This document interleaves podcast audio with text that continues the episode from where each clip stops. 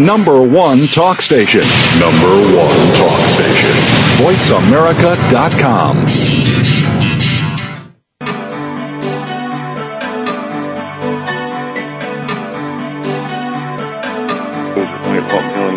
Welcome to Dr. Carol's Couch with your host, Dr. Carol Lieberman. All comments, views, and opinions are solely those of Dr. Lieberman, her guests, and callers. Now it's time to have a seat on Dr. Carol's Couch. Here's your host, Dr. Carol Lieberman. And welcome to today's edition of Dr. Carol's Couch. I'm your psychiatrist host, Dr. Carol Lieberman. And do I have a treat for you today? A real story of inspiration. From homeless to hero, down and out in Kansas City. This is the story of Richard Tripp, an incredibly inspirational story. I promise you it's going to make you look at your own life and think about all that you have. And if you aren't already doing things to help your fellow human, then you're going to you're going to feel ashamed. You're going to feel like you want to go out and do something because Richard Tripp has overcome an incredible amount of hardships, including being homeless. And he has written a book about his life. It's called Please Underestimate Me The Blood, Guts, and Soul of Richard G. G. Tripp. And that's a very accurate uh, title, subtitle. It is indeed The Blood, Guts, and Soul. And it's a wonderful, wonderful story. And by the end of this call, you will be inspired to do something similar. You know, we do hear about all kinds of horrible things going on in the world. The news is filled with them. And yes, on this show, I talk about things like terrorism and why we shouldn't vote for Obama and so on, because they are things you need to know. But we also need to hear these messages of hope, incredibly inspirational stories. I met Richard this weekend um, at a mega book event uh, put on by Mark Victor Hansen and many of his colleagues. And uh, Richard was introduced. Actually, Richard, I, I met you briefly last year too. You were at the mega book last year as well, weren't you? Yeah, I've been at probably all his events for the last 15 years. Wow. So I guess we have our paths have crossed. And when Richard said um, a couple of days ago that uh, he had this book, and um, then uh, he talked a bit about what he's doing. I just knew I had to share him and what he's doing with my listeners, with all of you. So, Richard, why don't we start um, chronologically? In other words, from the time you were born um, to to what you're doing now. But let's kind of take it slow and in um, in the in the order of your life just starting from your childhood. Uh, I know in the book you kind of go back and forth and it's sort of dramatic, but I think it's a little easier to um, understand the story or to get the full uh, appreciation of the story if we just hear it really chronologically as it unfolds. So could you start with okay. that? Yeah, uh, let's start with when I was three years old. Unfortunately, I caught polio. So I had, was at a disadvantage all my life growing up. I couldn't get out and play with the rest of kids, uh, you know, the jungle gym and that type of stuff. And where Uh, where were you born before I we was get born to in Kansas City, Missouri. Uh, to a beautiful set of parents. They divorced when I was about four oh. But uh they and what kind care of of what kind of work did your mother and father do? My mother was a waitress and my father was a truck driver. And do you think that part of why they divorced had to do was it was it hard for them to uh or hard for your father to cope with having a child who had polio, do you think? W- No, I, I don't really think that was it. My father, if you speak of love, my father loved the heck out of me. I mean, if, if there was one idol in my life, well, I've had many, but my father was it. Hmm. Okay. So what kinds of problems were they having? well, just marital problems, probably money wise, and uh one problem my father did have is he drank a lot, Uh-huh. And I suppose my mother didn't like that particularly. Mhm. But you know, uh things went along, and, And who did you go to live with when they I lived with my father. Oh, I see. Okay. I had two siblings. They stayed with my mother. And that was a little tough, you know, only getting to see your brother and sister every once in a while. Did you live in the same town? Did everyone lived stay in in the same- Kansas City? The same town, but we went to different schools and that type of stuff. Uh huh. And uh I only got to see them like on the weekends. And so we wasn't real close then we are now. Uh huh. But back then we wasn't uh growing up. But one thing led to another and I got expelled from school in the ninth grade.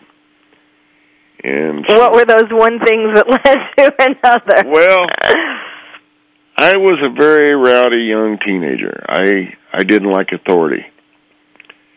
And so I wasn't a very good learner either. I mean, I wasn't good at basically anything back then, I don't believe. And there was this thing going around called Job Corps, which now is great for kids.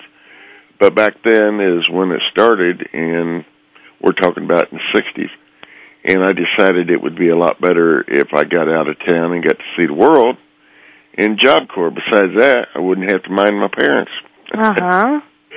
So that's what I did. I got involved uh, with the Rodman Job Corps Center in New Bedford, Massachusetts.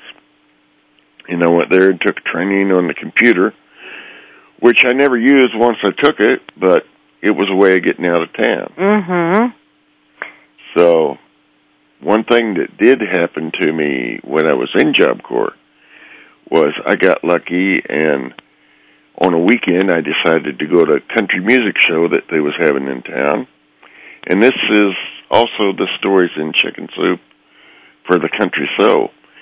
Anyway, I uh went and saw Johnny Cash perform and ended up after the show sneaking in the back room where he was and uh it was like ten o'clock at night when the show was over and the job corps center if i wouldn't have made it back by eleven o'clock to the center i would have been uh banned for three weeks from going into town Uh huh. well lucky enough johnny cash gave me a ride back to the center that night Hmm. it was really and i mean you know uh young punk kid getting a ride with somebody like that that Right. seemed to care about him i, I felt like a million dollars but me and johnny became good friends as the years went along and i learned a lot of things from him Huh. You should have been in the movie. yeah well you know johnny was one of the neatest people you'd ever want to meet i mean he what i like about people is when they're for real they're from the heart and johnny was strictly from the heart he he didn't have to take that snot nosed kid back down there and mm-hmm. but he did and so i've always really respected that gentleman Okay. but anyway, I got back to I ended up graduating Job Corps and I come back to Kansas City. And I had a lump of money in my pocket and the first thing I did was get married. Now I was like 18 at the time, I believe. 17, 18, somewhere in there. And my wife was only 16. But having all that money, I thought that's what I should do and I did it like a fool. And how long had you known her? I knew her about two years before I took her off and went to Job Corps. Hmm. And I was told to stay away from her. Uh, my parents didn't like her, her family. I mean, they, it was wrong side of town, a little bit everything. But I was going to be me, and I, when I come back, I decided that's what I wanted to do. Mm-hmm. Maybe one of the biggest mistakes I ever made. and believe me, I made lots of them. I know we're just starting. Um, do you think maybe that was because you know you, you got married so early because um, you had missed having a, a mothering figure nurturing you? I mean, you were only seeing her on the weekends, and do you think you sort of wanted somebody you know, to take that, care of you? Be, that could be. Uh, that and I was going to show everybody I was right one way or Mhm. another.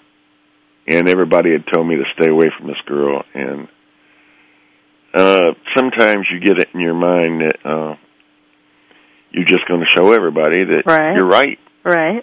And then the after you do and you find out you're in the wrong, you still don't want nobody to know it, so Right. you keep putting up with whatever you're putting up with. right. And that's basically what I did. Uh, then, uh, about two years after we was together, uh, I had an experience, and I was out seeing another girl, which I shouldn't have been, and I ended up in a car wreck. And it well, it was more than a car wreck; it was murder. I uh, I hit a bridge, had a tire blow on me, and uh, I hit a bridge doing 105 miles an hour. Went through the windshield, slid on my back 152 feet, busted every bone in my face, seven ribs, shoulder, pelvic in three places. My eyeballs was hanging out. And I can remember one of the experiences was laying there and the uh state patrolman was standing right next to me. And I, you know, I couldn't move my body. My whole body just tingled. I felt warm, a warm flow, which was blood coming out. But I remember the police officer asked me, uh, was you driving the car? Who was driving the car? And uh, I was such a mess. All I could remember saying to him was, "Where's Carol?" Now Carol, or yeah, where's No. Carol? And uh, Debbie. well, Debbie, I I changed the name. Oh, he changed the But- names of the book. Okay. Right. Anyway, Uh-huh. uh, you know, the first thing that got on my mind was, "Where's this girl?" Because I knew she was in the car. And before he could answer, the paramedics started working on me, got me uh, into the ambulance and on the way to the hospital. Well, three or four different times on the way to the hospital, I woke up. One of them I can remember uh, looking over at the attendant that was beside me, and I, I he said, "You'll be okay, Mister Tripp." And you know, I couldn't figure out well, how does this guy know my name. But anyway, we got to the hospital, and I was in and out of uh, coma there quite a bit. And one time I woke up, and my father was standing beside me, and I tried to motion my dad because they had this oxygen mask on my face where I I couldn't talk, and I was vomiting and a little bit of everything. And I finally talked my dad and turned me on my side he finally figured out what I was trying to say. Well, as he did, the nurse in the emergency room said, "Leave that guy alone. He's just going to die." And I remember my father and her getting in the words before I passed back out. Yeah, what a what a thing to say. We Yeah. what a place to end. But yes, because uh, I'm sure you know that those kinds of pronouncements can in fact cause the very thing that uh, she's saying is going to happen. I mean, if a patient starts to believe it, it takes away your will to live.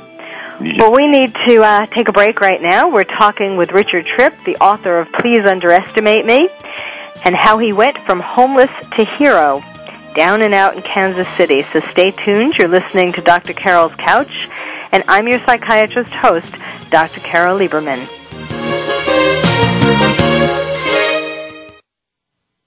Ask the experts. Call toll free right now 1 866 472 5787 and ask our All Star team to answer your question. That's 1 866 472 5787.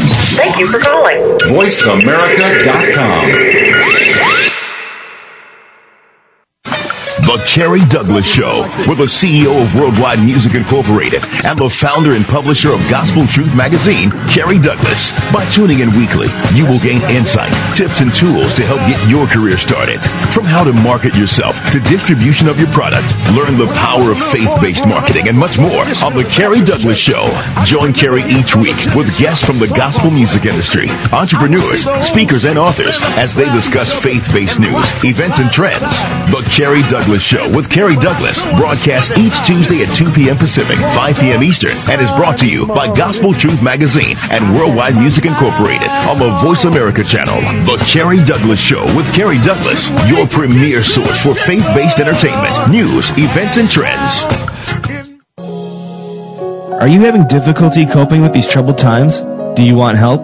Then contact Dr. Carol Lieberman today at www.drcarol.com. Dr. Carol is a certified psychiatrist who not only has won an Emmy, but is a regular on top television shows like Oprah Winfrey and Larry King. She's here to help you through books, CDs, and helplines. Having trouble relaxing? Check out her relaxation CD. Has the fear of terrorism crippled your life? Call the terrorism hotline. And if you're having trouble with relationships, check out her book, Bad Boys. Dr. Carol wants to help you today, so contact her at www.drcarol.com or for immediate help at 1-900-860-COPE. Get help making sense of these troubled times. www.drcarol.com. Radio by George is a lifestyle program dedicated to improving the lives of listeners by focusing on the holistic growth of their mind, body, and spirit.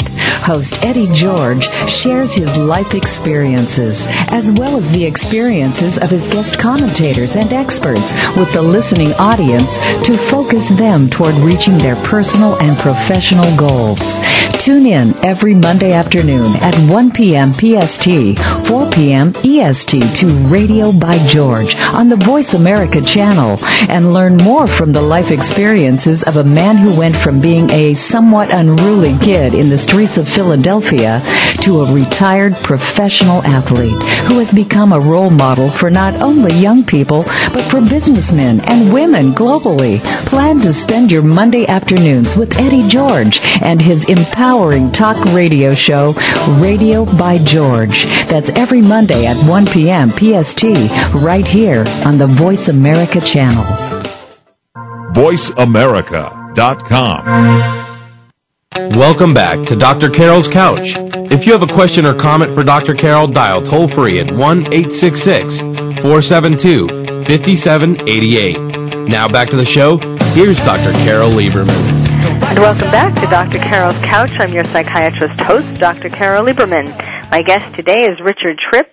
He is the author of Please Underestimate Me, The Blood, Guts, and Soul of Richard Tripp, and we're beginning that journey now.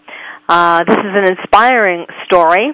We're going to be hearing uh, about his journey of overcoming incredible obstacles and the magical work that he's doing now. But let's uh, sort of take our time and linger over this story because it's only that way that you can appreciate um, just how how huge uh, his efforts have been to come to the place where he is now. So we left off where he's in the hospital after a car wreck. Um, where the nurse is saying, telling his father that he's going to die. Go ahead, take it from here. Okay. Anyway, as I said, I passed out uh, right when the nurse yelled, "He's just going to die." Well, as I was passing out, and all during the time I was having this happen to me, I kept telling myself, "This just is a bad dream. It's not real. You'll wake up, Rick. It ain't real." Well, the next time I woke up, I uh my wife was standing next to me. And she's looking down at me and she's got this pitiful look on her face, sort of a love-hate look. And she's saying to me, "Rick, who was the woman that was with you? Who was the girl that was in the wreck with you?"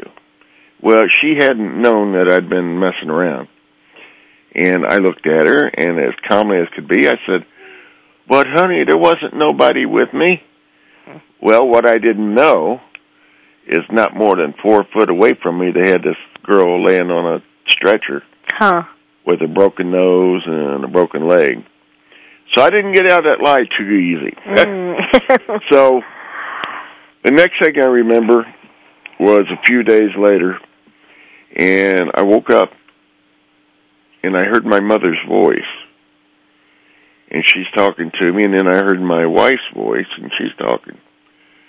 And I started getting really scared because I can hear him talk to me, but I can't see him. Well, what had happened, they had rebuilt my face and stitched my eyes uh, shut so I couldn't open them, why the bones under my eyes would uh, heal but I remember I was in like shock, terror, whatever you want to call it. I'm saying to my mom, "Mom, am I blind?" "No, Rick, you're okay, but but mom, I can't see." And I, I remember it so vividly, even now, you know. And she said, "Well, you'll be okay, son. Just lay back. We'll be here." Well, I guess they sedated me again, and I went back to sleep. And uh, within two weeks, they opened my eyes. They took the stitches out, and I could see. Ended up, while I was in that hospital, I'd lost my job. So me, my wife, and my little baby girl. Well, that's one part I forgot to tell you. When I was in the hospital room, I remember saying to God, "Wait a minute, God. If this is real, if I die, what's going to happen to my baby girl? I can't die, God. I got to be here. I mean, how's my baby girl going to make it?" And you know, I remember that so vividly. But going back to when we moved in with my mother, we lived there with her for a few months because basically I couldn't work. I had wires that come out above my temples that went on the inside of my face, and they had little white buttons hooked. My jaw was wired together. I lost probably 150 pounds during that time. But one thing led to another, and my wife ended up going to work with my mother as a waitress. And I was stuck with my little girl in the daytime babysitting until they got a babysitter. But we started having real deep marital problems. Uh, and a guy called me that went with my sister. And when I'd been going with this other girl, I'd left a helmet over at her house, a motorcycle helmet. And the guy wanted his helmet back. And so he said he was going to go to see the girl to get it. And I said, no, you ain't. I'll go over there and get the helmet because I hadn't seen the girl since the hospital. And actually, I wanted to find out how she was doing because I had all this guilt about being in the wreck with her, uh, almost killing her, you know. So I went over. I wasn't going over to have a fling with her or anything. I mean, I was just trying to find out how she was. Well, one thing led to another, and I ended up having another fling with her. And my wife, by that time, had decided she wanted a divorce anyway, and she was doing her own thing. So she moved down to the country, uh, down to Harrisonville, Missouri. And I ended up moving down there trying to get back with my wife, and I tried, you name it, whining, dining. Uh, I got a part-time job down there, everything to try to get my kid back because I had found out after my wife moved, we found out she was pregnant again. And so basically, I knew I'd messed up, and I was trying to make amends for it and get my family back together. And, you know, I love kids, I always have, and especially my own. And I tried everything I could to get back with my wife, but it just didn't work no matter what I did.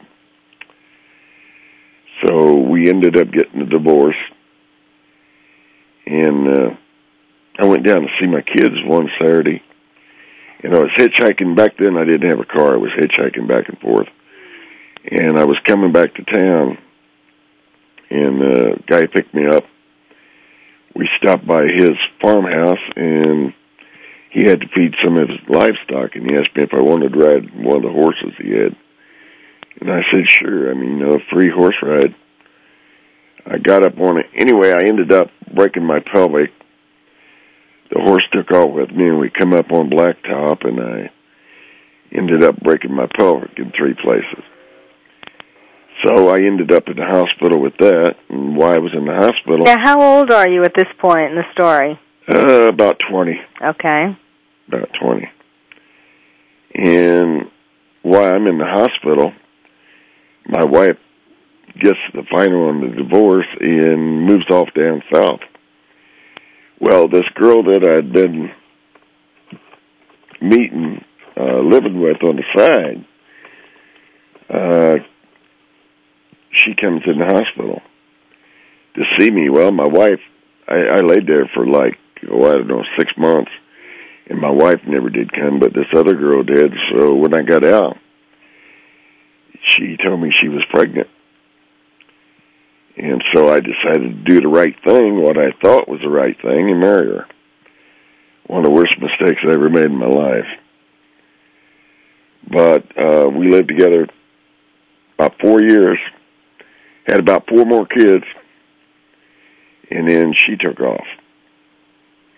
So we're talking. I was right at right at twenty eight, twenty nine by then, and I, in the process of all this going on, I started driving a cab because I couldn't do regular work like most people because of my legs uh, that swell up on me.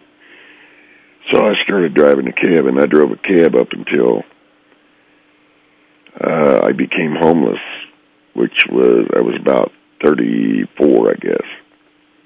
And why don't you talk about how that happened? I mean, you were sort of um, on the fringe of. I mean, you didn't weren't making a lot of money. You were, but but what finally happened that made you homeless? Well, what finally happened was I ended up my legs kept getting worse. See, I have what they call rheumatoid arthritis.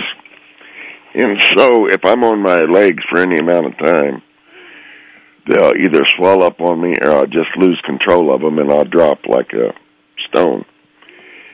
And uh, some of the people saw me at the in the taxi. Some of my bosses found out that I had fell one day, and they wanted to know why. And uh, they told me I had to go get a physical because of their insurance. I tried telling them that you know it didn't matter. It was just I just tripped, tripped, tripped, but they didn't buy it. Anyway, I ended up losing my job, losing my house, and I ended up on the street. Now, during all this time, one thing that I'd done from the time I was roughly 20 to 29 was for the pain in my body.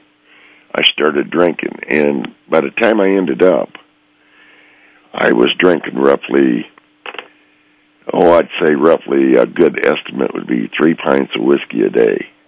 Hmm. Never drunk. I used it as medication. You couldn't tell. Nobody ever knew I was drinking.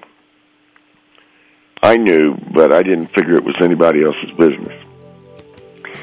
Well, we need to take another break, but um, you know, I guess it was a combination of the rheumatoid arthritis, the polio, the the fractured pelvis, the bones that were broken from the car accident. I mean, you had by that point you had already um, really uh, done a lot of damage to your body, or, and it had been done. What what hadn't some of it had already been done, and the rest of it you you added to by these various accidents. So. So you were hurting uh, emotionally and physically and spiritually at that point, correct? That's correct. All right, we'll hear the rest of this story about uh, how Mr. Tripp went from homelessness to hero down and out in Kansas City when we come back. You're listening to Dr. Carol's Couch, and I'm your psychiatrist host, Dr. Carol Lieberman.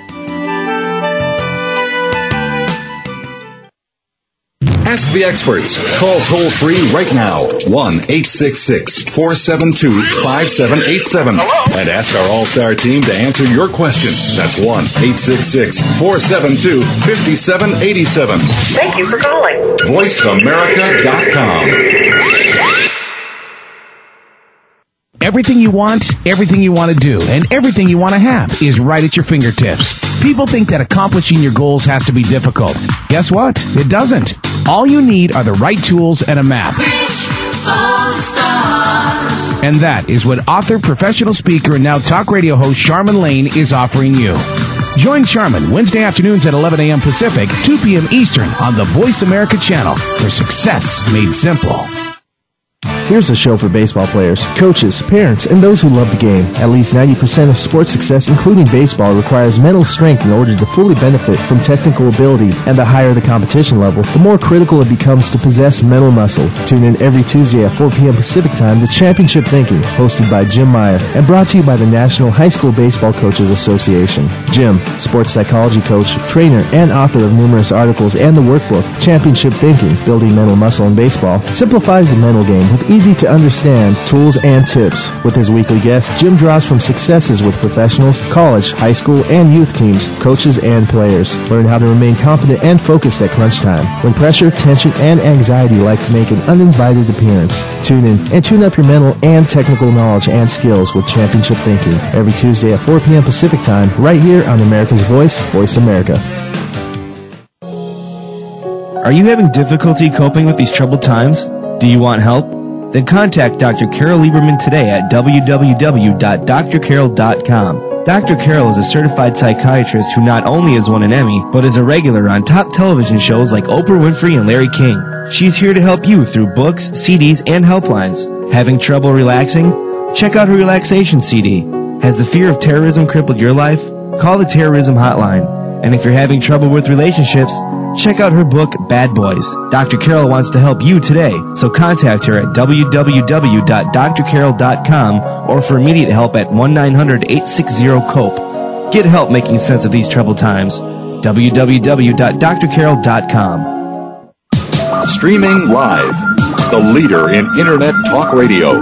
VoiceAmerica.com. Welcome back to Dr. Carol's Couch. If you have a question or comment for Dr. Carol, dial toll free at 1 866 472 5788. Now back to the show. Here's Dr. Carol Lieberman. And welcome back to Dr. Carol's Couch. I'm your psychiatrist host, Dr. Carol Lieberman, talking today with Richard Tripp. And the, he is the author of Please Underestimate Me, a new book. It just came out.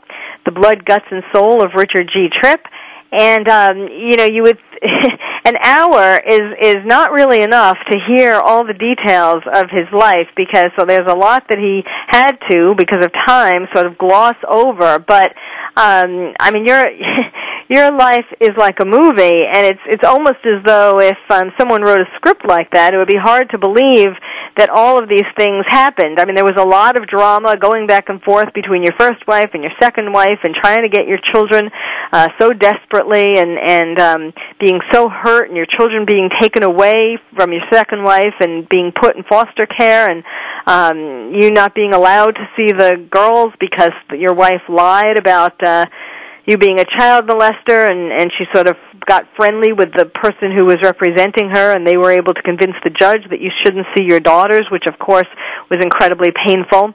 And uh so there was a lot there you know there's so much more to to this story but we also want to get to the the homeless part when which is what inspired you to do your life's work. So let's talk about some of the your experiences being homeless.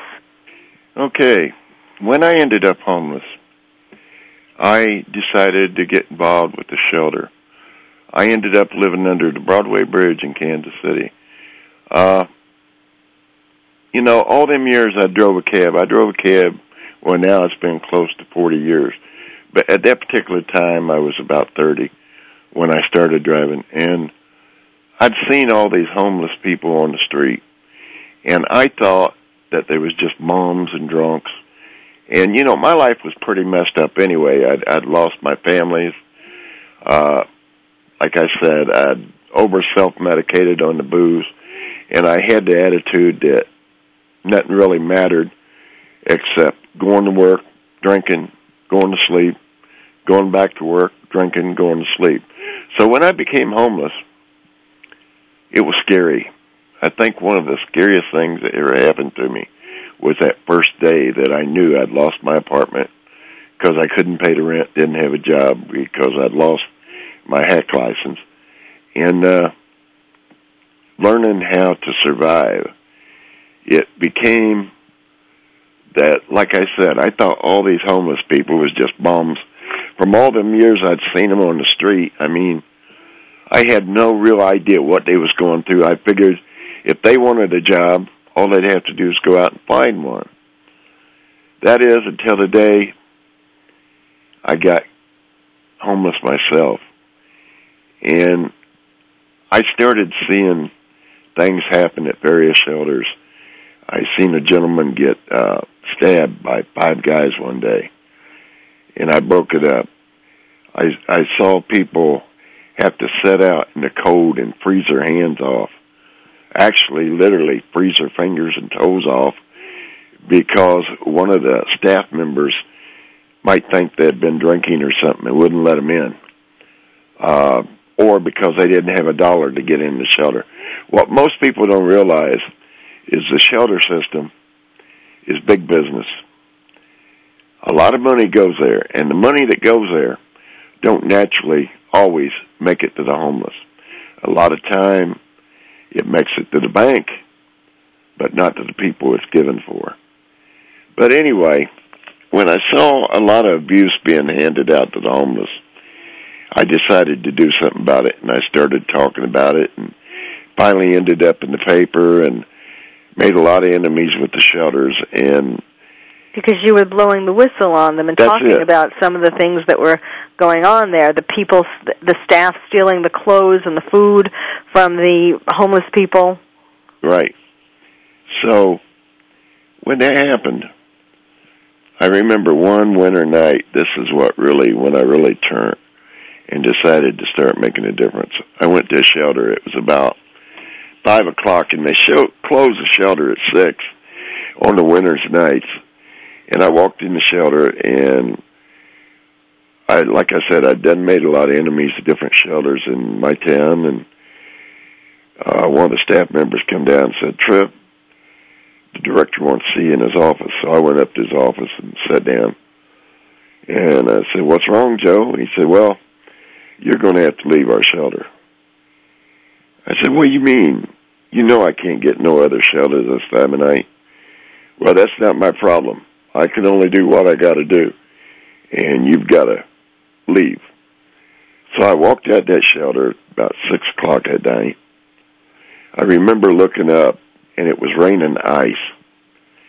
And I'm thinking to myself, boy, did I really goof up. I mean, here I was talking about how they was treating them, and now look, I talked myself into death because I'll probably die out here tonight. And you know, at that time, I think was one of the worst moments when I thought I was really going to die out there that night because of the cold and the sleet and the ice and the snow. And finally, what I ended up doing that night was walking up to the police station, and I sat in the police station all night. And uh, that's how I survived that night. But I remember looking up in clouds when it was raining ice. I said, God, I don't know if I'm going to make it through this tonight. But if I do, Lord, I promise you one thing. There won't be another place in this city, another person that they can pull this on. I promise you that. If I make it through this night, they're really going to find out it's not nice, shall we say. Anyway, so trying to cut ahead real fast, I ended up making a shelter uh, down by the river under the Broadway Bridge here. And then I ended up getting involved with another shelter as a staff member, one that had just opened up. And this story uh, I've told a lot, but it's one worth telling. I'm at that shelter about two weeks after I was there. I'm downstairs in the basement and I'm putting away day old sandwiches, which this Jewish boy or Jewish man and his five year old boy would bring in every day off their catering truck. And so I'm sitting there putting the sandwiches away and the little Jewish boy walks up to me and he said, Sir, this for the homeless too. And he handed me a brown paper sack. I stuck it in my pocket. I said, okay, thank you. I didn't know what it was. I figured it might be candy or cookies or whatever. I didn't know. And anyway, about 30 minutes later, the director of the shelter come to me and he said, uh, look, Tripp, the guy that was supposed to give the speech to these ministers tonight got sick. So since you're one of our new members, we'll let you talk to him and tell him about the shelter. Well, at that particular time, I'd never gotten up and spoke to anybody about anything. And I got down there and I got up on that podium, and there was about a hundred ministers from St. Paul's School of Theology. And uh, I looked out at them, and I just froze. I couldn't speak. I mean, looking out at them, it, it was like I was a stone statue. Butterflies, the whole routine. Anyway, for some reason, I remembered that sack in my pocket, and I pulled that sack out. And I looked in the sack, and I started bawling. I actually started bawling right there. Because what this little five year old boy had given me was his piggy bank. Now, if a little five year old Jewish boy can give you his piggy bank for the homeless, how much more should I have been doing there? Hmm. Not protecting Richard Tripp, but doing my part of helping my brothers and sisters. Hmm. And that's actually where I got started. My organization now that's known as COP, Care of Poor People. But that's actually where it started. And there's been a whole lot since. Uh, back at the time on Christmas, the shelters, all the shelters in Kansas City, on Christmas morning was putting the homeless out on the streets. They didn't have anywhere to go. They'd tell them they was putting them out so they could get ready for their Christmas dinner. So I ended up talking. Yes, uh, you know that's such a um th- that's really a poignant part of your story because I mean Christmas morning it's sort of the worst time of the year to be put out on the street. You know that's the Yeah, time well, when you know- not only don't you have a Christmas tree and Christmas presents, but you suddenly find yourself out on the street at five o'clock in the morning. Yep. The libraries are closed. The hospitals chase people out. They find them in them. But virtually, the homeless didn't have anywhere they could go, and I figured a way of coming up with a place for the homeless to go, and uh, it was called Christmas Breakfast for the Homeless. And we did that uh, for like seven years at COP before the other shelters finally got wise and started holding the homeless in, doing something for them in the daytime on Christmas morning, giving them something to go because I was getting too much press Hmm. on what I was doing. And at the time, I wasn't even a 501. I was just a single guy that got these people together that uh, pulled it off. But, you know, after I got started with the Christmas breakfast, I run COP. That was 1990, 91, 92, 93, roughly. Uh, in about 93, I was working as a cab driver again. I'd done not been homeless. I mean, I was back on my feet. I was staying in motels every night, driving my cab during the day, and I'd started drinking again. And we need to stop that here and come back. Uh, just to to remind people, um, when um, Mr. Tripp talks about COP, he's talking about the organization that he started. That it stands for well, it's COPP, and it stands for Care of Poor People Inc. And we're going to tell you more about that um, as we continue. You're listening to Dr. Carol's Couch, and I'm your psychiatrist host, Dr. Carol Lieberman. Talk, talk, talk. That's all we do is talk. If you'd like to talk, call us toll free right now at 1 866 472 5787. 1 866 472 5787. That's it. That's it. VoiceAmerica.com. Are you having difficulty coping with these troubled times? Do you want help? Then contact Dr. Carol Lieberman today at www.drcarol.com. Dr. Carol is a certified psychiatrist who not only has won an Emmy, but is a regular on top television shows like Oprah Winfrey and Larry King. She's here to help you through books, CDs, and helplines. Having trouble relaxing? Check out her relaxation CD. Has the fear of terrorism crippled your life? Call the terrorism hotline. And if you're having trouble with relationships, check out her book, Bad Boys. Dr. Carol wants to help you today, so contact her at www.drcarol.com or for immediate help at 1-900-860-COPE. Get help making sense of these troubled times. www.drcarol.com. Here's a show for baseball players, coaches, parents, and those who love the game. At least 90% of sports success, including baseball, requires mental strength in order to fully benefit from technical ability, and the higher the competition level, the more critical it becomes to possess mental muscle. Tune in every Tuesday at 4 p.m. Pacific Time to Championship Thinking, hosted by Jim Meyer, and brought to you by the National High School Baseball Coaches Association. Jim, sports psychology coach, trainer, and author of numerous articles and the workbook, Championship Thinking, Building Mental Muscle in Baseball, simplifies the mental game with easy to understand tools and tips. With his weekly guests, Jim draws from successes with professionals, college, high school, and youth teams, coaches, and players. Learn how to remain confident and focused at crunch time when pressure, tension, and anxiety like to make an uninvited appearance. Tune in and tune up your mental and technical knowledge and skills with Championship Thinking every Tuesday at 4 p.m. Pacific Time right here on America's Voice, Voice America. VoiceAmerica.com. Welcome back to Dr. Carol's Couch. If you have a question or comment for Dr. Carol, dial toll free at 1 866 472 5788. Now back to the show. Here's Dr. Carol Lieberman. And we're talking today with Richard Tripp. He's the author of Please Underestimate Me.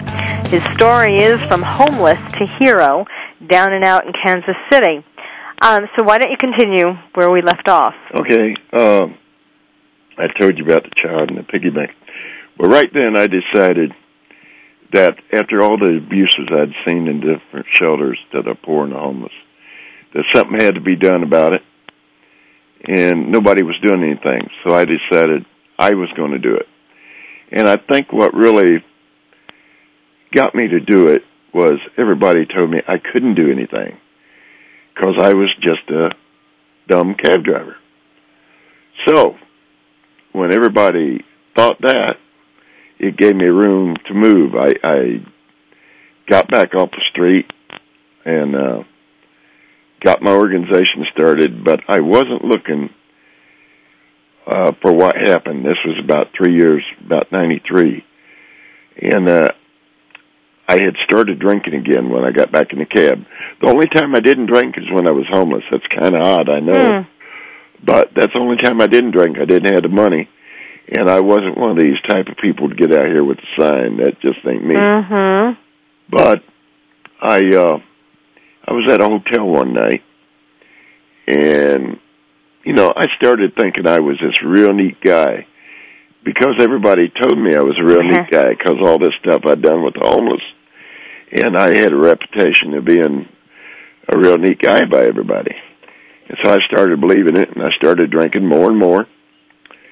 And I ended up one night at a hotel. It was on a Friday night. I had just held one of my Christmas breakfasts the week before, and I decided I was going to party, so I bought me a, a gallon of Canadian Mist whiskey that weekend, and I drunk it all that weekend. And Monday morning, I woke up on the floor, couldn't figure out how I'd got down there, but I pulled myself up, and as soon as I stood up, I started coughing and then I seen a little blood in it, and it scared me.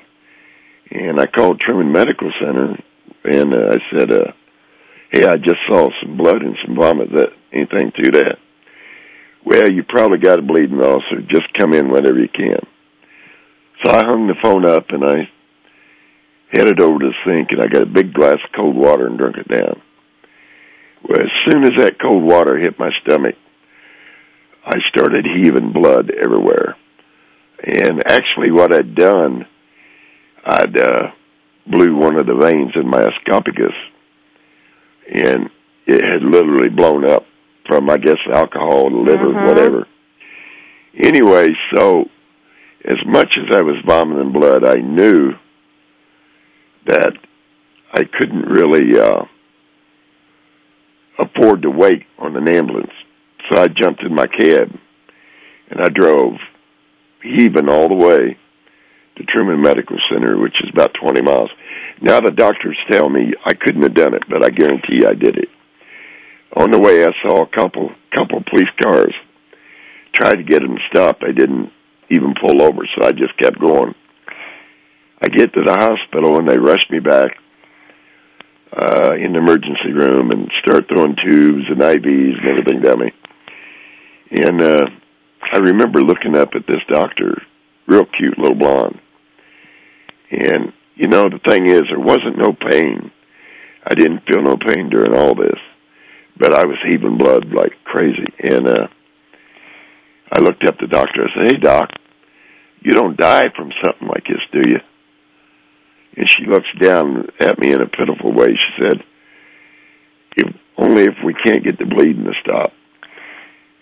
At and so time, this was yet another example of of um, you being sort of on the verge of life and death. mhm.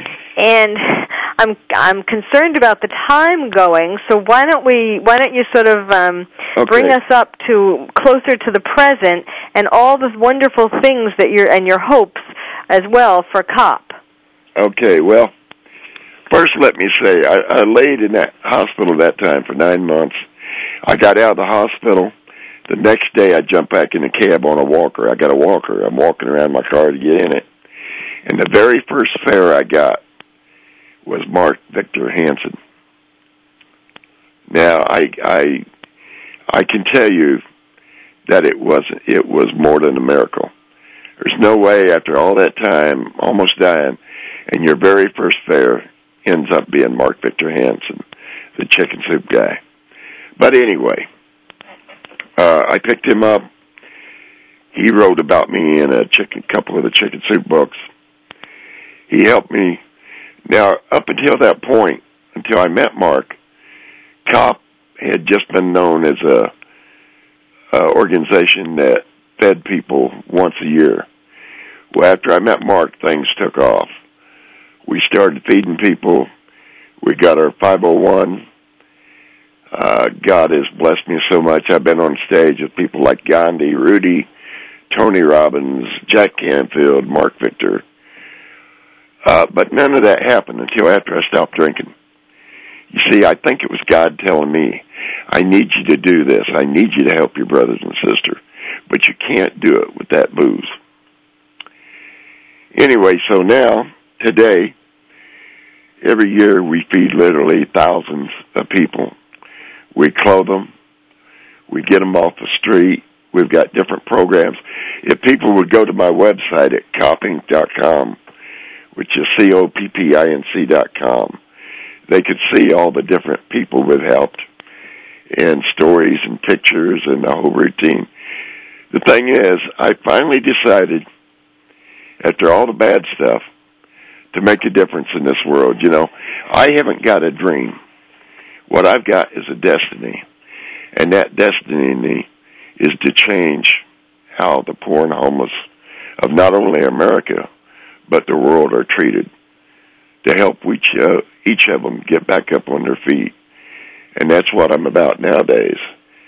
I, uh, you know, if you look at your Bible, your Torah, your Quran, even the Egyptian Book of the Dead, they all tell us how we should treat our brothers and sisters. Do we? I think not, but we should. And my main focus of motivating people is getting people to personally get involved with helping the homeless in their own home communities. They can find out how to do that by going to my website. It tells you how to do it. But once you personally get involved, I mean, writing a check, yes, it takes money for organizations. But I believe everybody should get their money's worth when they're writing that check out. You should know where that money goes. The only way you can really know is to go down and get involved. Then you see in your heart where your money goes and that you're making a real difference. Yes, that's a very good point because I mean, you say that even today, um, a lot of the money that goes to homeless shelters or homeless programs don't really get to the homeless. It's still that way today in some places. Is that correct? That's correct. Well, um, so are you starting the sort of a, a are you uh, is COP uh, involved in starting homeless programs in other cities? I mean, in, Uh, other, yes. in other words, I- is it connected to COP that that? Um, go what ahead. I've done over the last 10 years, roughly, is we'll put up how to do your programs, and people will go. I show them how to do it, and they do it. I go around the country and I give speeches. I tell people how to get started in their own community, how to make a real difference. how to help those that can't help themselves, basically. Get people off off the street. Well, you know, it's just you're just amazing, and um, I, your story is incredibly inspirational. I hope all of you, you know, it started out, and I'm sure you're all kind of wondering now, how could somebody with these kinds of humble beginnings and difficult beginnings, and one tragedy, an accident, and health problem, and relationship problem, and um, just one tragedy after another wind up doing something good. But in fact, I invite you to go to um, Richard's website. Again, it's coppinc.com. COP stands for Care of Poor People. And uh, the website is coppinc.com, C-O-P-P-I-N-C.com. Again, his book is Please Underestimate Me, The Blood, Guts, and Soul of Richard D- G. Tripp and uh, you know he does he tells you like it is. Um, we've only really been able to scratch the surface of the book, um, so and of his life. So I really do invite you to buy the book and to um, to find out the details. But the bottom line to it all is that despite all the things that life was dishing out to him and the things that he admits you know, he blames himself for. He takes full responsibility for some of the choices that he's made.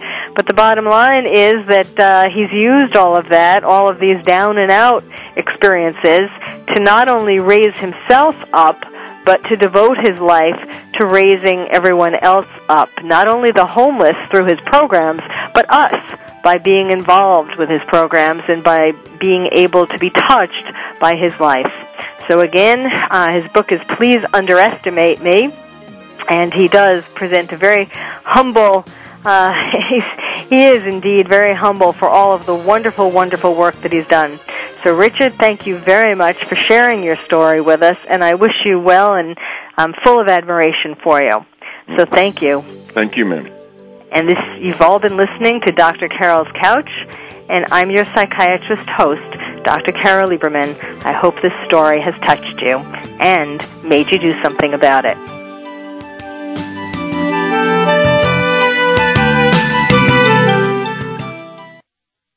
Thank you for joining us on Dr. Carol's Couch. Join us next week at 1 p.m. Pacific Time for another installment of Dr. Carol's Couch. We'll save you a seat.